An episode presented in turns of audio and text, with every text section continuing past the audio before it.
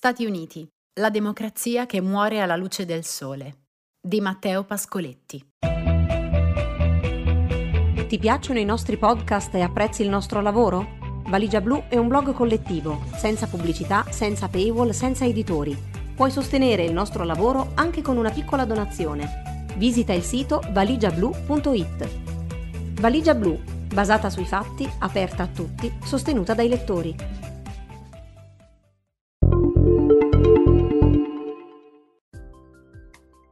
Se volgiamo l'occhio a quelle istituzioni considerate imprescindibili per il funzionamento della democrazia americana, possiamo osservare il suo stato di salute, messo a dura prova durante la presidenza Trump e dalla crisi pandemica. Può essere che dopo la vittoria di Joe Biden alle presidenziali alcuni abbiano pensato che il paese si sia lasciato alle spalle l'istrionico e autoritario predecessore e che tutto sia ritornato ad una qualche sorta di normalità. Certo esistono problemi difficili di cui il nuovo presidente deve farsi carico, ma ogni uomo al comando ha sfide ad attenderlo, no? Può essere che la cosiddetta più grande democrazia del mondo abbia mostrato infine la resistenza dei propri corpi intermedi, la solidità di quelle fondamenta, nonostante i violenti scossoni ricevuti. L'insurrezione di Capitol Hill di un anno fa, alla fine, si potrebbe considerare l'ultimo afflato di un tiranno mancato e del suo più grottesco seguito fatto di sciamani e rozzi cospirazionisti con la passione per le armi. Se siete tra coloro che hanno pensato così negli ultimi mesi, dobbiamo prima di tutto sconfessare simili valutazioni. Ciò anche in funzione del fatto che, come andremo a vedere, entro il 2024 gli Stati Uniti che abbiamo sempre conosciuto, nel bene o nel male, rischiano di non esistere più. Capitol Hill è stata la prova generale. Tecnicamente il prossimo tentativo di ribaltare il risultato di un'elezione nazionale potrebbe non essere un colpo di Stato. Si baserà più sulla sovversione che sulla violenza, anche se ognuna avrà la sua parte. Se il piano avrà successo, le schede degli elettori americani non decideranno la presidenza nel 2024. Migliaia di voti saranno buttati via, o milioni, per produrre l'effetto richiesto. Il vincitore sarà dichiarato perdente. Il perdente sarà certificato presidente eletto. Così scrive il giornalista americano Barton Gellman. In una lunga inchiesta pubblicata su The Atlantic, Trump's next coup has already begun. Gellman ricostruisce la strategia portata avanti nel 2020 da Donald Trump e da un partito repubblicano sempre più a sua immagine e somiglianza all'avvicinarsi delle presidenziali del novembre 2020, fino all'insurrezione di Capitol Hill, proseguendo poi alle legislazioni che i repubblicani hanno introdotto negli ultimi mesi negli stati dove governano. Benché vinte dal candidato democratico Joe Biden, le presidenziali del 2020 hanno visto il presidente uscente Trump non riconoscere la vittoria, alimentando la cosiddetta grande bugia, Big Lie, la narrazione propagandistica secondo cui è stato Trump a vincere le elezioni, mentre il Partito Democratico ha rubato il risultato. Chi ha aderito alla grande bugia, a campagne come Stop the Steal, cioè ferma il furto, propugna l'idea che legge e ordine non possano più essere garantite dalle istituzioni perché corrotte da Nancy Pelosi e dalle cricche democratiche. Spetta così ai patrioti americani ripristinarle, con le armi, se necessario. Una falsità pericolosa che tuttavia allo stato attuale è creduta, in tutto o in parte, dal 68% degli elettori repubblicani e dall'82% di chi ritiene Fox News la fonte di informazioni più affidabile. Nel complesso, un americano su tre reputa la vittoria di Biden un furto. Su Valigia Blu avevamo descritto la strategia per delegittimare il voto portata avanti da Trump all'indomani della sconfitta, anche serrando le fila di gruppi di suprematisti bianchi come Proud Boys e Boogaloo, questi ammiccamenti pericolosi si erano visti persino durante il dibattito presidenziale, con la richiesta di Trump di tenersi pronti. A questo alzare il livello dello scontro, una volta perse le elezioni, Trump ha accompagnato i tentativi a colpi di avvocati e ricorsi per ribaltare in vari stati il risultato. In questo clima generale si collocano poi episodi specifici, come il piano per rapire la governatrice democratica del Michigan, portato avanti da una milizia denominata Wolverine Watchmen e sventato dall'FBI. Su The Atlantic, Gellman si spinge oltre e lancia un allarme ben preciso. Quello che abbiamo visto finora non è stato il violento, disperato tentativo dell'amministrazione Trump e dei repubblicani per sopravvivere alla sconfitta, l'ultimo colpo di coda fascistoide è stato un praticantato per raffinare la strategia in vista delle elezioni del 2022 che decideranno la nuova maggioranza alla Camera e delle presidenziali del 2024 dove Trump potrà candidarsi. Scrive Gellman. Più scopriamo cosa è successo davvero il 6 gennaio, più diventa chiara la conclusione che sia stato l'ultimo azzardo di una campagna ben concepita, che fornisce un modello per il 2024. È infatti ormai acclarato il ruolo diretto di Trump e della sua cerchia di collaboratori negli eventi del 6 gennaio, che oscilla tra il fiancheggiamento e il voler sfruttare il caos eversivo per chiedere al vicepresidente Pence di fermare la conta dei grandi elettori, facendo al contempo pressione sui senatori. L'obiettivo minimo, secondo Gellman, era quello di guadagnare tempo improvvisando a vista, costi quel che costi, per bloccare la nomina di Biden. Uno degli organizzatori del movimento Stop the Steal, Ali Alexander, già il 13 gennaio dichiarava di essere stato aiutato da tre parlamentari repubblicani, Andy Biggs, Mo Brooks e Paul Gosar, nel pianificare la strategia per mettere sotto pressione il Senato. Un ulteriore elemento di conferma arriva poi da Mark Meadows, ex capo del personale della Casa Bianca durante la presidenza di Trump. Meadows ha presentato alla commissione che indaga sull'insurrezione di Capitol Hill un PowerPoint mostrato il 4 gennaio 2021, due giorni prima dell'insurrezione, a vari repubblicani del Congresso. Nel PowerPoint dal titolo Election Fraud, Foreign Interference and Options for 6 January si suggerisce a Trump di dichiarare lo stato di emergenza nazionale in modo da poter restare presidente. Il documento si appoggia ad una teoria cospirativa secondo cui il voto sarebbe stato condizionato pesantemente dalla Cina, rendendo inaffidabile o compromesso il voto elettronico e ponendo le basi per dichiarare lo stato di emergenza. La Cina, si legge nel documento, può contare su influenze economiche non governative e alleati stranieri, tra cui il Venezuela, per acquisire influenza e controllo delle infrastrutture di voto degli Stati Uniti in almeno 28 stati. A ciò andrebbero sommati quei voti postali irregolari dovuti a frodi locali. In pratica il documento prospetta un quadro per bloccare la normale procedura di insediamento di Biden, appoggiandosi a quelle teorie diffuse dalla presidenza Trump nei mesi precedenti e dalla galassia mediatica che sostiene la grande bugia. Il primo risultato ottenuto da quelle teorie, in sostanza, è stato di rendere accettabile l'incredibile e poi di cercare di renderlo attuabile forzando i poteri a disposizione. Secondo Gellman, all'atto pratico la strategia della grande bugia ha fallito, perché nei singoli stati contestati, pubblici ufficiali e legislatori sono stati riluttanti nell'annullare in concreto il voto dei propri concittadini. È mancato il coraggio di obbedire agli ordini del capo. Dato questo tipo di resistenze, sono mancati i presupposti perché i repubblicani al congresso potessero intervenire al di fuori di proclami incendiari e vuota retorica. Infine, in mezzo al caos dell'insurrezione, è mancato il sostegno di Pence, che secondo i piani avrebbe dovuto agevolare l'ostruzionismo da parte dei repubblicani o persino, con un'azione senza precedenti, rifiutarsi di riconoscere in modo definitivo e formale la vittoria di Biden. I motivi per cui la strategia è fallita spiegano perché i repubblicani stanno ora agendo sui singoli stati sul diritto di voto e sulle operazioni di certificazione. L'obiettivo è creare le premesse legali affinché ostacolare o annullare il voto espresso sia formalmente ragionevole, intanto che si mettono fedelissimi nelle posizioni chiave. Questo è reso possibile anche da un importante cambiamento avvenuto ai vertici dell'architettura istituzionale del Paese, l'aver ottenuto la maggioranza alla Corte Suprema, il cui ruolo è paragonabile alla nostra Corte Costituzionale. La principale conseguenza di questo scenario è che ormai la politica americana non può più essere vista secondo il classico modello della partita a due tra repubblicani e democratici. Una delle due squadre, infatti, è più simile a un culto del capo, che mira a impadronirsi dello stadio sovvertendo qualunque regola e senza farsi scrupoli verso gli avversari. Parlare di politica polarizzata in questo scenario rischia di occultare il fatto che uno dei due poli è mutato strutturalmente e chi non si allinea viene tagliato fuori. I repubblicani che a seguito dell'insurrezione di Capitol Hill hanno votato a favore dell'impeachment di Trump hanno tutti subito delle conseguenze all'interno del partito, a partire da Liz Cheney, fino a qualche mese fa una delle più importanti esponenti repubblicane, ma che tuttavia è stata rimossa a maggio dalla terza carica del partito, quella di presidente della House Republican Conference, mentre a novembre è stata espulsa dal partito.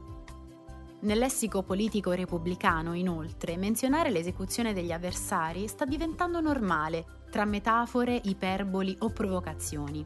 Basti vedere tra gli altri il caso di Paul Gosar, censurato alla Camera per aver twittato un cartone animato dove decapitava Alexandria Ocasio-Cortez. Questo colpisce anche giornalisti od opinionisti del mainstream. Durante un evento all'America Fest, organizzato dal think tank conservatore Turning Point USA, Jesse Waters, commentatore politico di Fox News, ha suggerito come apostrofare l'immunologo Anthony Fauci, dandogli il colpo di grazia con un'imboscata. Su Mother Jones lo scorso novembre, Ari Berman ha riportato alcuni effetti delle leggi per ridisegnare i collegi elettorali in stati chiave. Berman ha confrontato le percentuali prese alle presidenziali con quelle che risulterebbero se si votasse con le nuove mappe congressuali. In Georgia i repubblicani hanno approvato una nuova mappa congressuale lunedì 15 novembre, dando al loro partito il 64% dei seggi alla Camera degli Stati Uniti in uno Stato vinto da Joe Biden con il 49,5% dei voti. In Ohio i repubblicani hanno approvato una nuova mappa congressuale il 18 novembre, dando al loro partito almeno l'80% dei seggi in uno Stato dove Donald Trump ha vinto con il 53% dei voti.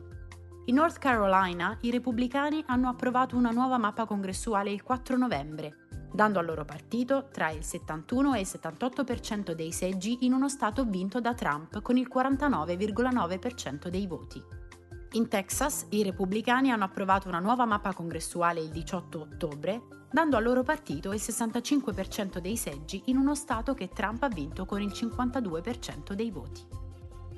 Secondo The States United Democracy Center, organizzazione curatrice del rapporto A Democracy Crisis in the Making, all'aprile del 2021 sono state introdotte 148 leggi che permettono ai singoli stati di politicizzare, criminalizzare o interferire con le elezioni. In Arizona, Missouri e Nevada le leggi introdotte permettono di dirottare il processo di certificazione del risultato elettorale e scegliere un vincitore che non corrisponde al voto popolare. In almeno 16 stati, invece, i legislatori hanno proposto o approvato misure che rimuovono in materia di amministrazione del voto alcuni poteri dalla sfera di competenza del governatore e altri ufficiali esecutivi, per metterli sotto il controllo della legislatura, a maggioranza repubblicana. Nelle conclusioni al rapporto si legge le leggi qui evidenziate sono indicative di un più ampio sforzo nazionale perseguito a livello statale che minaccia le libere e corrette elezioni su cui si basa la democrazia americana. La sconfitta o la morte in commissione di una qualsiasi di queste leggi non sarà sufficiente a raddrizzare la nave. L'obiettivo qui è di suonare l'allarme sul vento che sta spirando. Bisogna infine affiancare a questo quadro di norme, portate avanti Stato per Stato, le leggi che limitano l'insegnamento scolastico e la formazione del personale di enti pubblici o governativi su temi come l'antirazzismo o le questioni di genere. Non solo, in stati come il Texas si è arrivati alle liste di proscrizione per biblioteche scolastiche e pubbliche, mentre in Florida il governatore De Santis ha annunciato di voler introdurre lo Stop the Wrongs to Our Kids and Employees Act, detto anche Woke Act. Il provvedimento permetterà di fare causa ai genitori che dovessero insegnare Critical Race Theory. Questo tipo di leggi, anticipate da una lunga campagna propagandistica contro il culto della Critical Race Theory, secondo Jason Stanley, docente di filosofia a Yale e studioso di propaganda, rappresentano l'ingresso in una fase di legislazioni fasciste. Scrive Stanley sul Guardian. Spesso coloro che impiegano tattiche fasciste lo fanno cinicamente, non credono davvero che i nemici presi di mira siano così maligni o così potenti come suggerisce la loro retorica. Ma prima o poi arriva a un punto di svolta, dove la retorica diventa politica. Donald Trump e il partito in balia della sua figura hanno sfruttato a lungo la propaganda fascista. Ora la stanno iscrivendo in politiche fasciste. Tre ex generali dell'esercito americano, in un editoriale firmato a sei mani sul Washington Post, hanno scritto che l'esercito deve tenersi pronto per una possibile insurrezione nel 2024. I tre hanno anche ricordato la preoccupante presenza di persone con un background militare durante l'assalto di Capitol Hill del 2020. Un numero preoccupante di veterani e membri in servizio dell'esercito ha partecipato all'attacco al Campidoglio.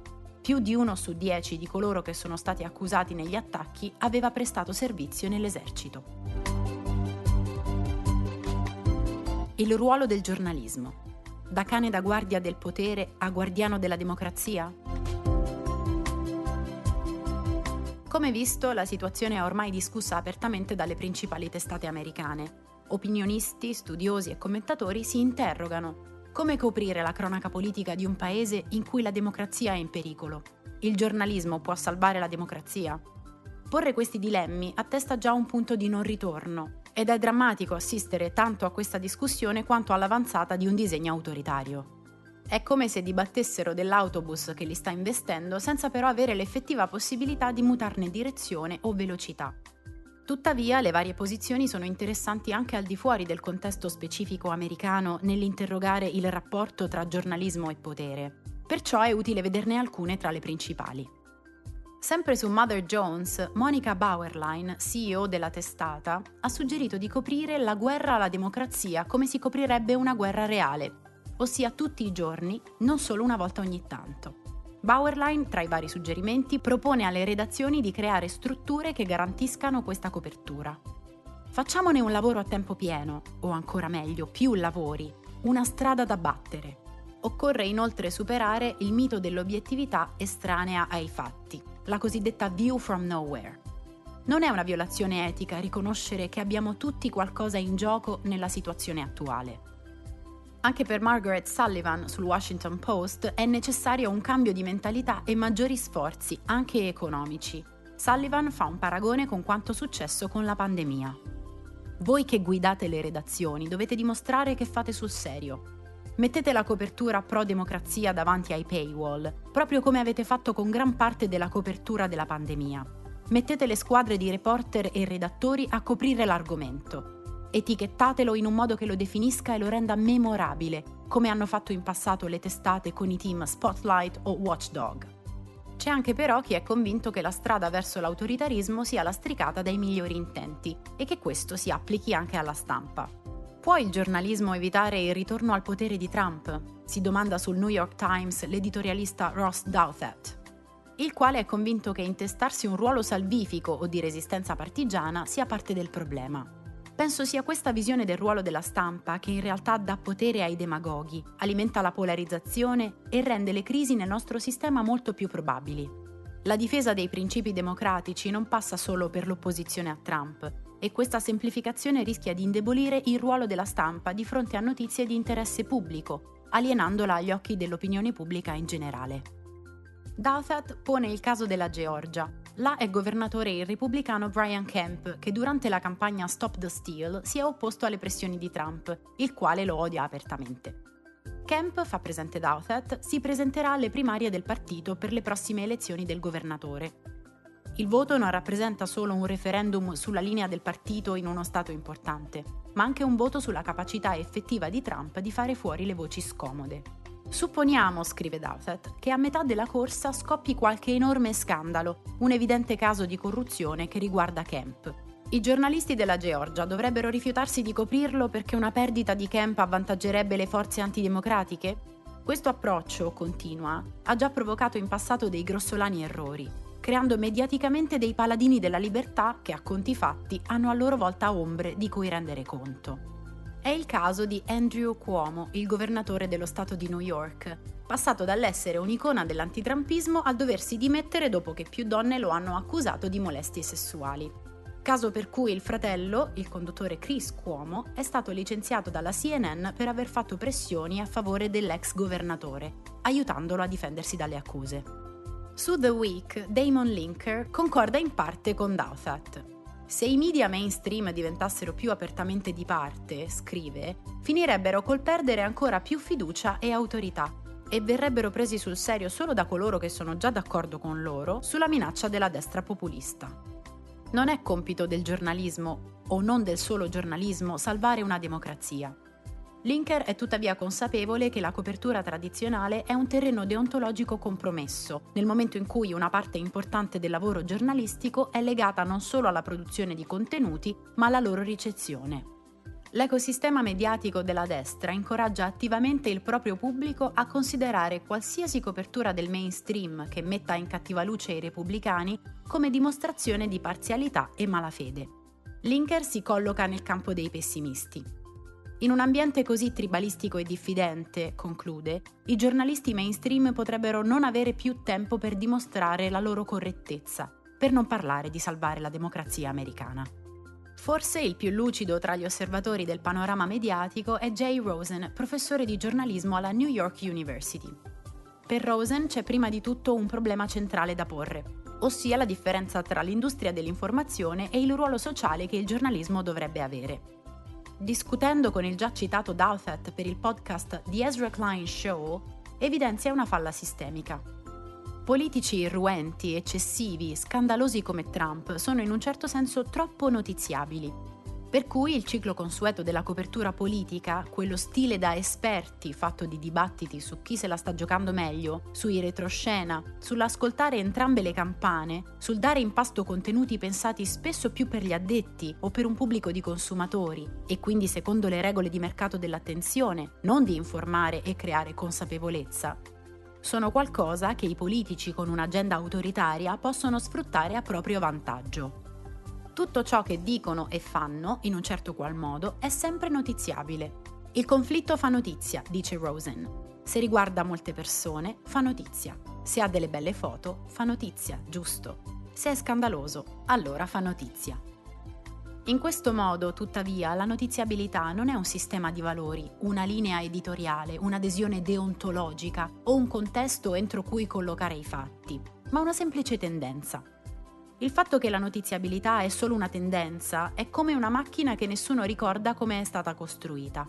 Questa assenza di problematizzazione è uno dei punti deboli sistemici che il giornalismo spesso ha trascurato, in nome dei modelli di copertura tradizionale, come quello che vede per l'appunto la politica come una partita. Ciò agevola chi ha un'agenda politica autoritaria perché presenta entro le normali routine posizioni che dovrebbero essere eccezionali, le rende automaticamente parte del gioco. Ma, fa notare Rosen, la copertura simmetrica di realtà asimmetriche rappresenta una distorsione. Quando Trump, a ridosso della proclamazione della vittoria di Biden, ha iniziato ad alimentare da subito la campagna Stop the Steal, i media hanno risposto togliendo spazio a delle bugie conclamate, negando il centro della scena a quello che, per automatismo, il presidente uscente che non riconosce la sconfitta, avrebbe dovuto essere notiziabile e riportato così com'è. Hanno modificato e adattato le loro routine a un contesto di emergenza. La notizia è diventata il comportamento di Trump, la deviazione autoritaria che stava provocando. Per Rosen non è un caso che l'odio per i media sia ormai diventato un tema centrale di una simile agenda, è anzi la prosecuzione naturale di un progetto politico. Ora non è soltanto l'odio per il liberal, ma è l'odio per i media, che sono liberal, a essere diventato essenziale per la coalizione repubblicana. Pochi giorni fa il New York Times ha pubblicato un editoriale a firma della redazione dal titolo emblematico Ormai ogni giorno è il 6 gennaio. Every day is January 6 now, in cui la testata denuncia la gravità della minaccia che i repubblicani stanno consapevolmente portando avanti.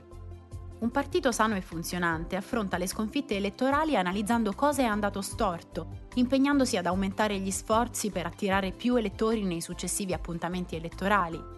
Il Partito Repubblicano, come i movimenti autoritari in tutto il mondo, si è dimostrato incapace di fare ciò. La retorica dei leader del partito suggerisce come essi vedano quest'ultimo come l'unico potere legittimato a governare, ritraendo di conseguenza la vittoria di chiunque altro come il risultato di una frode. Da qui le falsità sistematiche sul fatto che Joe Biden non abbia vinto le elezioni, falsità che hanno incitato l'insurrezione del 6 gennaio.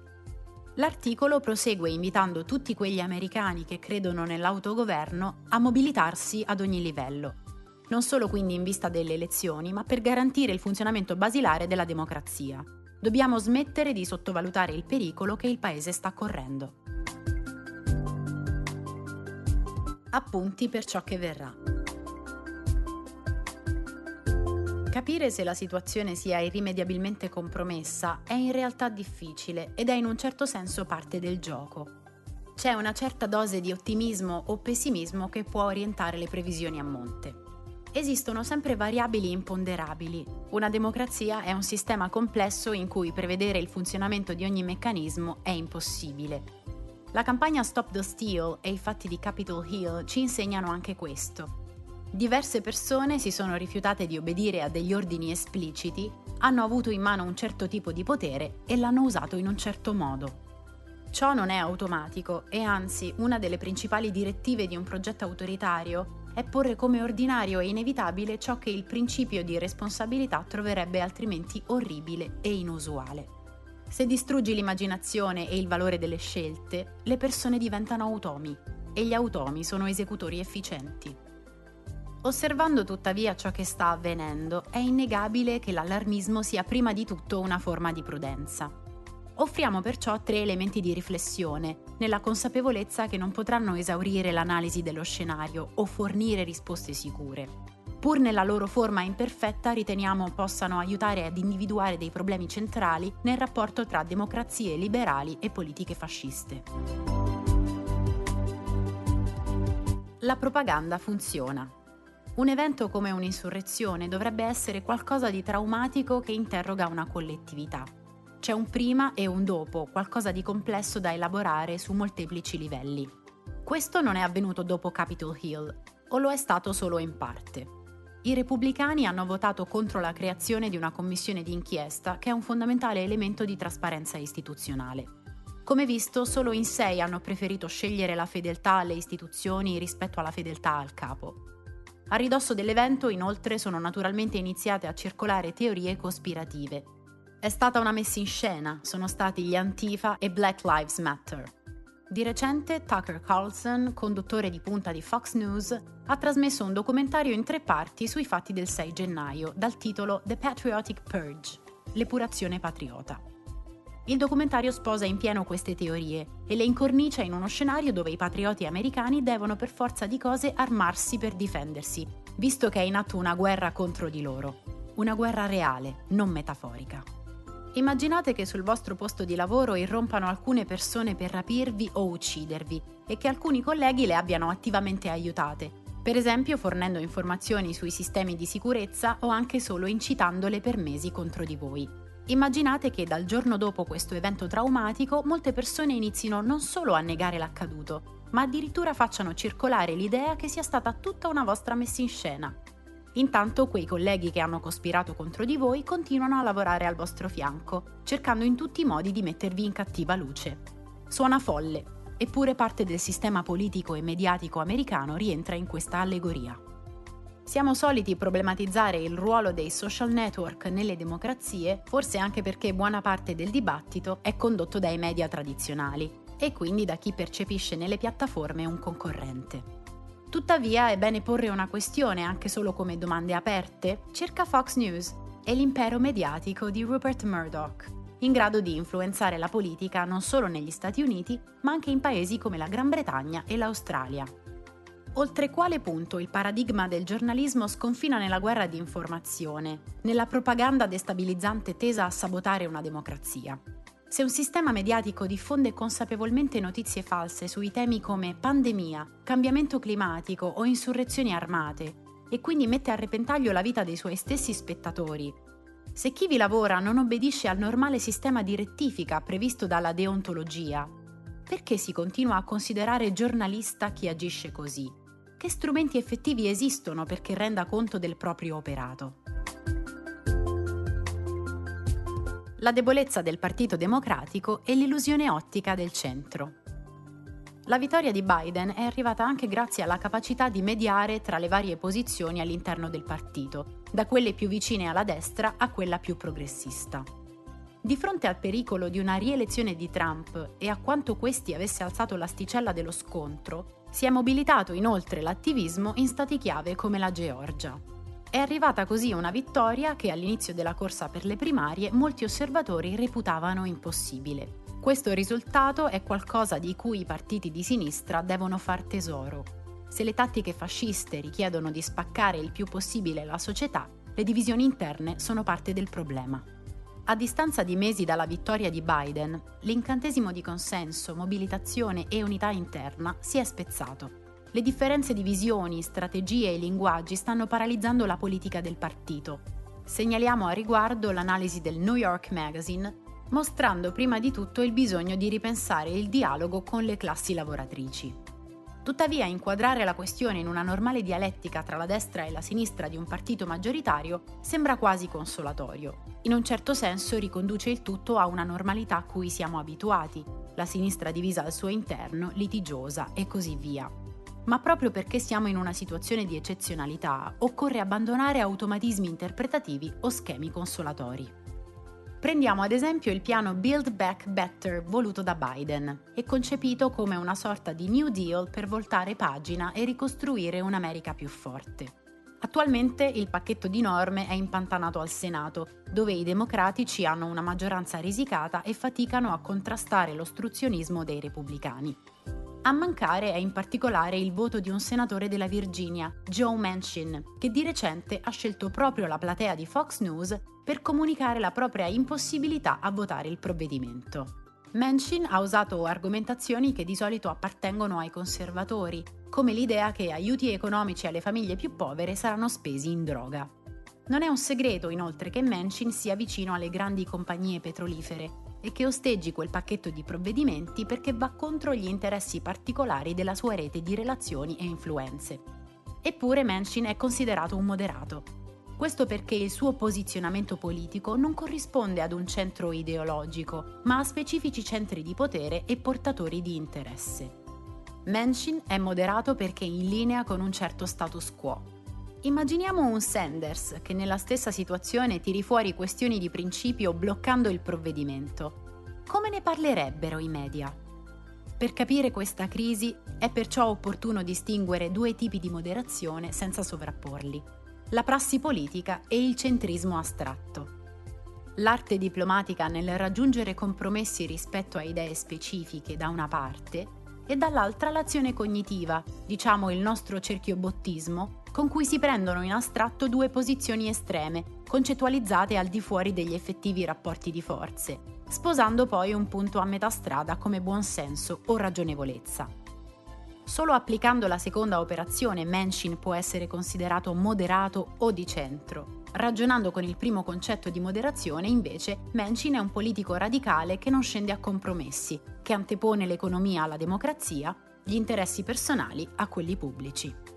Insomma, occorre superare quello che Rebecca Solnit chiama il bias centrista, l'idea di una neutralità moderata che sta nel mezzo, che ogni bias derivi dal deviare eccessivamente da questo centro privo di agenda specifica, pregiudizi o stereotipi. Il bias centrista è plausibile non per il valore delle posizioni in sé, ma perché le si colloca entro relazioni di potere. Fa parte del gioco politico così come lo conosciamo, non è tanto un approccio di metodo, ma un modo del ceto intellettuale, giornalisti, opinionisti, scrittori e così via, di stare al gioco e conservare prima di tutto se stesso. In questo modo però il centrismo non fa che inseguire un possibile mantenimento dello status quo, a prescindere dalla natura effettiva dei problemi osservati. Se però un partito porta avanti un'agenda autoritaria, allora continuare a ragionare in automatico per contrapposizione o per polarizzazione non fa che normalizzare la posizione autoritaria. L'approccio centrista rischia di diventare collaborazionismo con l'agenda autoritaria, sua negoziazione con lo status quo attraverso il dibattito pubblico. In conclusione, se emergono gli spettri delle liste di proscrizione, del maccartismo legislativo e delle leggi razziali, qual è la posizione di centro? Può consistere nel ragionare sui mezzi con cui contrastare il fenomeno, moderazione come prassi politica, ma non può consistere nel porre questi elementi in una falsa contrapposizione con una cosa cattiva o sbagliata di sinistra, bias centrista, simulando un gioco a somma zero. Trump non è l'anomalia, è lo stadio avanzato del modello meritocratico. Se dovessimo consigliare un libro per provare a capire la crisi strutturale di questa fase politica, in particolare a sinistra, questi sarebbe La tirannia del merito di Michael Sandel. Sandel fa notare, tra i vari punti, che le elite politiche americane provengono ormai tutte dalle migliori università e che quindi non c'è un grande ricambio alla base, nonostante le collocazioni ideologiche. La questione di classe, da questo punto di vista, è persa dalla sinistra nel momento in cui le sue elite sono scelte e mantenute attraverso criteri classisti. E questa contraddizione di fondo è parte del problema, agevola una certa retorica e un certo risentimento anti-establishment. Ma il fatto che la classe dirigente, a prescindere dalla collocazione politica, abbia un certo curriculum è figlio dei nostri tempi. L'idea di cosa renda migliori non è neutra, è casomai rimossa nei suoi connotati ideologici. Tra gli uomini che Roosevelt scelse per lanciare il New Deal figuravano persone con scarse credenziali accademiche, provenienti da diversi background. Il più stretto collaboratore di Roosevelt era un assistente sociale, il procuratore generale degli Stati Uniti era un uomo senza laurea in legge, la Federal Reserve era gestita da un uomo con un'istruzione minima. Oggi sarebbe impensabile, quegli uomini sarebbero considerati incompetenti. Ma se consideriamo virtù solo le competenze tecniche e nient'altro al di fuori di ciò, allora è solo questione di tempo prima che l'efficienza coincida con l'essere abominevoli. I legislatori fedeli a Trump che stanno provando a demolire il sistema democratico sono persone con ottimi curricula e credenziali certificate. Non difettano di competenza, non provengono da oscure accademie del male, ma dalle migliori università americane esattamente come gli strateghi e i consiglieri dei politici democratici. Sono tutti espressione del modello meritocratico, dove chi sta in alto è artefice del proprio destino, dove chi vince occupa la posizione che merita proprio in virtù della vittoria. Da questo punto di vista la crisi della sinistra nel proporre un modello politico alternativo non è degli anni recenti, ma proviene almeno dagli anni Ottanta, dall'aver accettato il modello reganiano cercando al limite di rendere il più possibile equa la gara meritocratica. Cioè, paradossalmente, nell'averla resa meno efficiente perché più benevola e umana. Trump è l'espressione più spregiudicata e cinica di questo modello, non una sua antitesi. Se Trump incarna un'antitesi è quella tra il modello democratico, gli ideali di giustizia sociale e uguaglianza, e l'economia del winner takes it all, Ciò che il Partito Repubblicano sta provando a fare da qui a 2024 è brutalmente trasferire fino in fondo questa logica monopolista al sistema politico. Sfruttare i cavilli, fare pressioni per leggi che tutelino interessi particolari e personali, minacciare o bullizzare chi non si mette in linea con la mission aziendale del partito, distruggere il concetto di sfera pubblica. Queste azioni sono l'espressione più pura di un modello dove conta vincere e dove, una volta che si è vinto, si può dire che è quella stessa vittoria a giustificare tutto ciò che è venuto prima. Ecco perché se guardiamo allo scenario americano e ne siamo turbati, non è solo per il senso di impotenza che può colpirci mentre assistiamo ad un lento declino. C'è qualcosa di angosciante che si mette in moto tanto più volgiamo lo sguardo, qualcosa di estraneo e al tempo stesso familiare. È la consapevolezza che quella crisi non rappresenta un'eccezionalità ma è invece esportabile e replicabile altrove.